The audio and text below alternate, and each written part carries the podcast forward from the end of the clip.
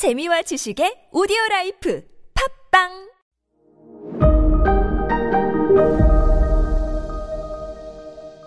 네, 여러분 안녕하십니까. 역사 스토리텔러 썬킴 인사 드리겠습니다. 산동반도와 칭다오를 이제 일본이 후루룩 짭짭 가져가는 이 과정을요. 미국이 반대를 했어요. 왜냐면 일본의 힘이 너무 크지만 커지면 안 된다. 해서 미국이 반대했거든요. 근데 미국이 반대함에도 불구하고 일본이 산동반도와 칭다오를 쫙 가져가 버리지 않습니까? 이때부터 미국은 일본을 의심을 하기 시작해요.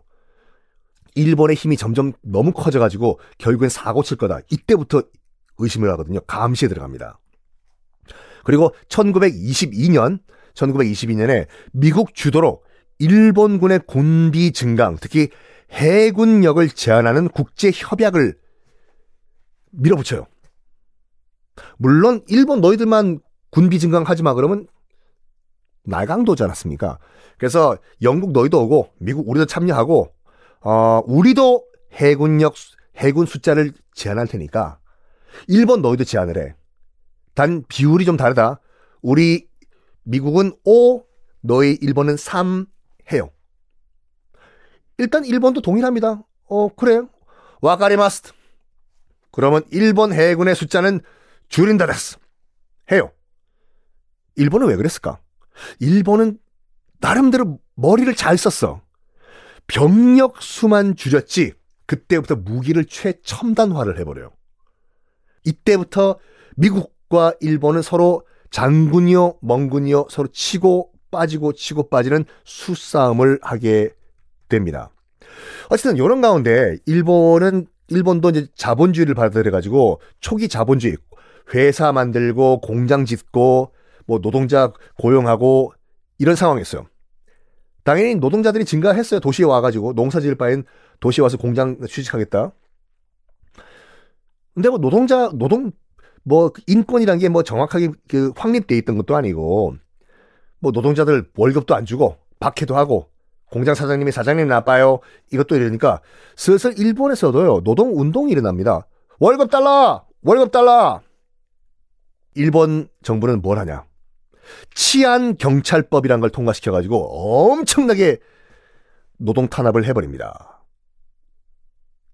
그런 과정에 1912년에 메이지 덴노가 꼴까닥 죽어요.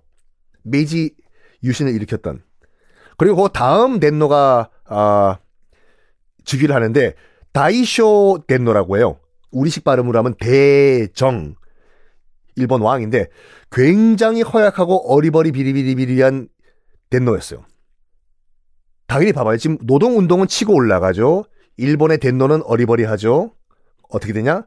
아, 노동운동이 엄청나게 불꽃처럼 피어오릅니다. 그러면서 민주주의에 눈을 뜬 거예요. 우리 노동자들을 권리를 달라! 우리가 이 나라의 주인공이다! 하면서. 그래가지고, 어, 요 기간 1912년 메이지 일본 왕이 죽고 어리버리 다음 덴노인 다이쇼가 집권을 하면서 노동자 운동, 민주주의 운동 이 불꽃처럼 아, 핀 1912년부터 1925년까지 요 기간을 다이쇼 데모크라시라고 일본에선 불러요. 말 그대로 다이쇼 민주주의 시대예요.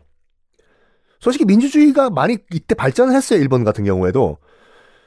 투표를 할 수 있었지만 모든 사람이 다 투표할 수 있던 건 아니었거든. 그 이, 이전만 하더라도 요때 다이쇼 데모크라시 요때 드디어 25살 모든 남자들은 다 투표권을 받습니다.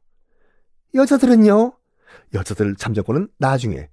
그나마 남자들은 25명, 아, 25살 이상이면 누구나 다 투표할 수 있는 민주주의 한 스텝 업그레이드가 돼요. 그런데 여기에 또 큰 변수가 등장합니다. 자, 1925년이죠. 슬슬슬슬슬 제가 1차 대전 할 때 여러분 음, 이렇게 말씀드린 거 기억나시는지 모르겠지만 요때가 슬슬 미국 주가가 폭락하기 직전까지 가고 빵 폭락을 해버리는 세계 대공황이 시작되는 시점이에요. 세계 대공황에 관련된 이야기는 1차 대전 때 한번 참고해 보세요. 당시 미국이요, 전 세계 경제의 47%를 차지하고 있었어요. 절반의 절반. 미국이 무너지면은 당연히 프랑스, 도, 영국, 독일은 말할 것도 없고 독일은 1차 대전에 져가지고 지금, 지금 구석기 시대예요. 다 무너지고 초기 자본주의가 꼽히고 있던 일본도 타격받고 전 세계 경제가 무너지는 거예요. 도미노처럼. 그래서 요거를 미국 대공황이라고 안 부르고 세계 대공황이라고 부르거든요. 초기 자본주의 일본도 엄청나게 타격을 받습니다. 세계 대공황 직전까지 직전에는 하루에 70개 이상 회사들이 부도가 났어요. 일본이요. 그리고 누가 내 돈 가지고 회사 차렸겠나? 은행에서 대출 받아서 어 회사를 차렸겠죠. 일본도. 근데 줄도산을 하니까 회사, 회사들이 대출금이 회수가 안 돼요. 근데 이거 일본 국회의원들이 의회에서 이걸 좀 조용조용 얘기해야 되는데 이 얘기를 공개적으로 토론을 해버렸네. 대, 은행 대출금 회수가 안 된다는 얘기를요. 여러분 같은 경우에 오면 어떻게 하실 거예요?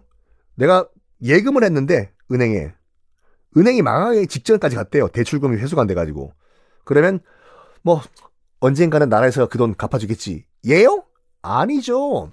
한 푼이라도 더 찾으려고 너도 나도 은행으로 달려갔겠죠. 내 돈 내놔라 이거요. 예금 내가 예금한 거 내 돈 내놔. 이걸 이른바 뱅크런이라고 하지 않습니까? 뱅크런 하면 살아남을 은행 없어요. 왜냐면 모든 지금도 지금도 지금도 모든 은행들은 예금자들이 한꺼번에 은행 쪽으로 달려오지 않을 거다라는 가정하에 기업들한테 대출을 해줘요. 근데 만약에 가정 지금 우리 시중은행들도 모든 예금주들이 한꺼번에 달려가가지고 내 돈 내놔라 그러면 은행 망해요. 이때 일본 은행들 줄도산을 해버려요. 회사 줄도산하죠. 은행 줄도산하죠. 이런 가운데 결정타가 빵 하나 일본에 터집니다. 그 결정타가 뭘까요? 다음 시간에 보겠습니다.